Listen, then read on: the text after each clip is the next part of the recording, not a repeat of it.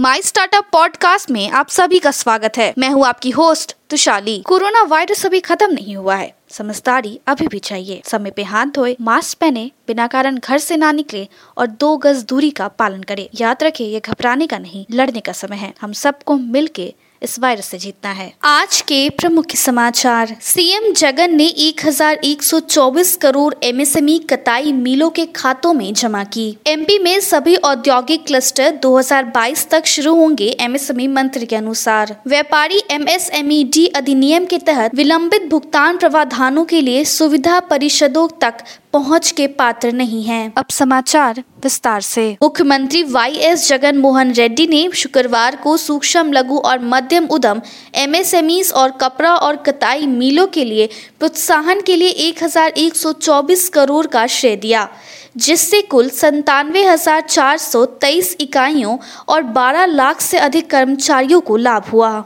मध्य प्रदेश के एमएसएमई मंत्री ओम प्रकाश शकलेचा हसव ने कहा है कि उद्योगपति को प्रोत्साहित करने के लिए राज्य में क्लस्टर विकास के माध्यम से उत्पादन लागत को कम करने का प्रयास किया जा रहा है। केंद्र सरकार द्वारा जारी हालिया ऑफ़िस मेमो व्यापारियों को उदम पोर्टल्स में खुद को एमएसएमई के रूप में पंजीकृत करने की अनुमति देता है। वो एमएसएमई के लिए उपलब्ध सभी लोगों का लाभ नहीं उठा सकता है। सहकारिता और एसएमई मंत्रालय एस और उद्योग मंत्रालय ने एसओई आपूर्ति श्रृंखला में सहकारी समितियों, एमएसएमई और उद्योग को शामिल करने पे आरपी बावन दशमलव तेईस बिलियन के सहयोग मूल्य के साथ एक समझौता ज्ञापन पर हस्ताक्षर किए हैं। गीता रिन्यूएबल एजेंसी के शेयरों ने पिछले छह महीनों में अपने शेयर धारकों को छह प्रतिशत रिटर्न दिया है, क्योंकि स्टॉक पंद्रह दशमलव सात शून्य रूपए ऐसी बढ़कर एक सौ बीस दशमलव एक पाँच रूपए हो गया है। डीए बीजेपी के लिम गुआ इंग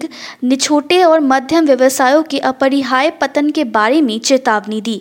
अगर उन्हें एक और महीने के लिए बंद रहने के लिए मजबूर किया गया, क्योंकि उन्हें सरकार से अक्टूबर तक अर्थव्यवस्था को पूरी तरह से फिर से खोलने का आग्रह किया है। द कट न्यायों के लिए बैक एंड संचालन को संभालने के लिए डिज़ाइन किया गया एक प्रौद्योगिकी मंच ने नई फंडिंग में चार दशमलव पाँच मिलियन डॉलर जुटाए।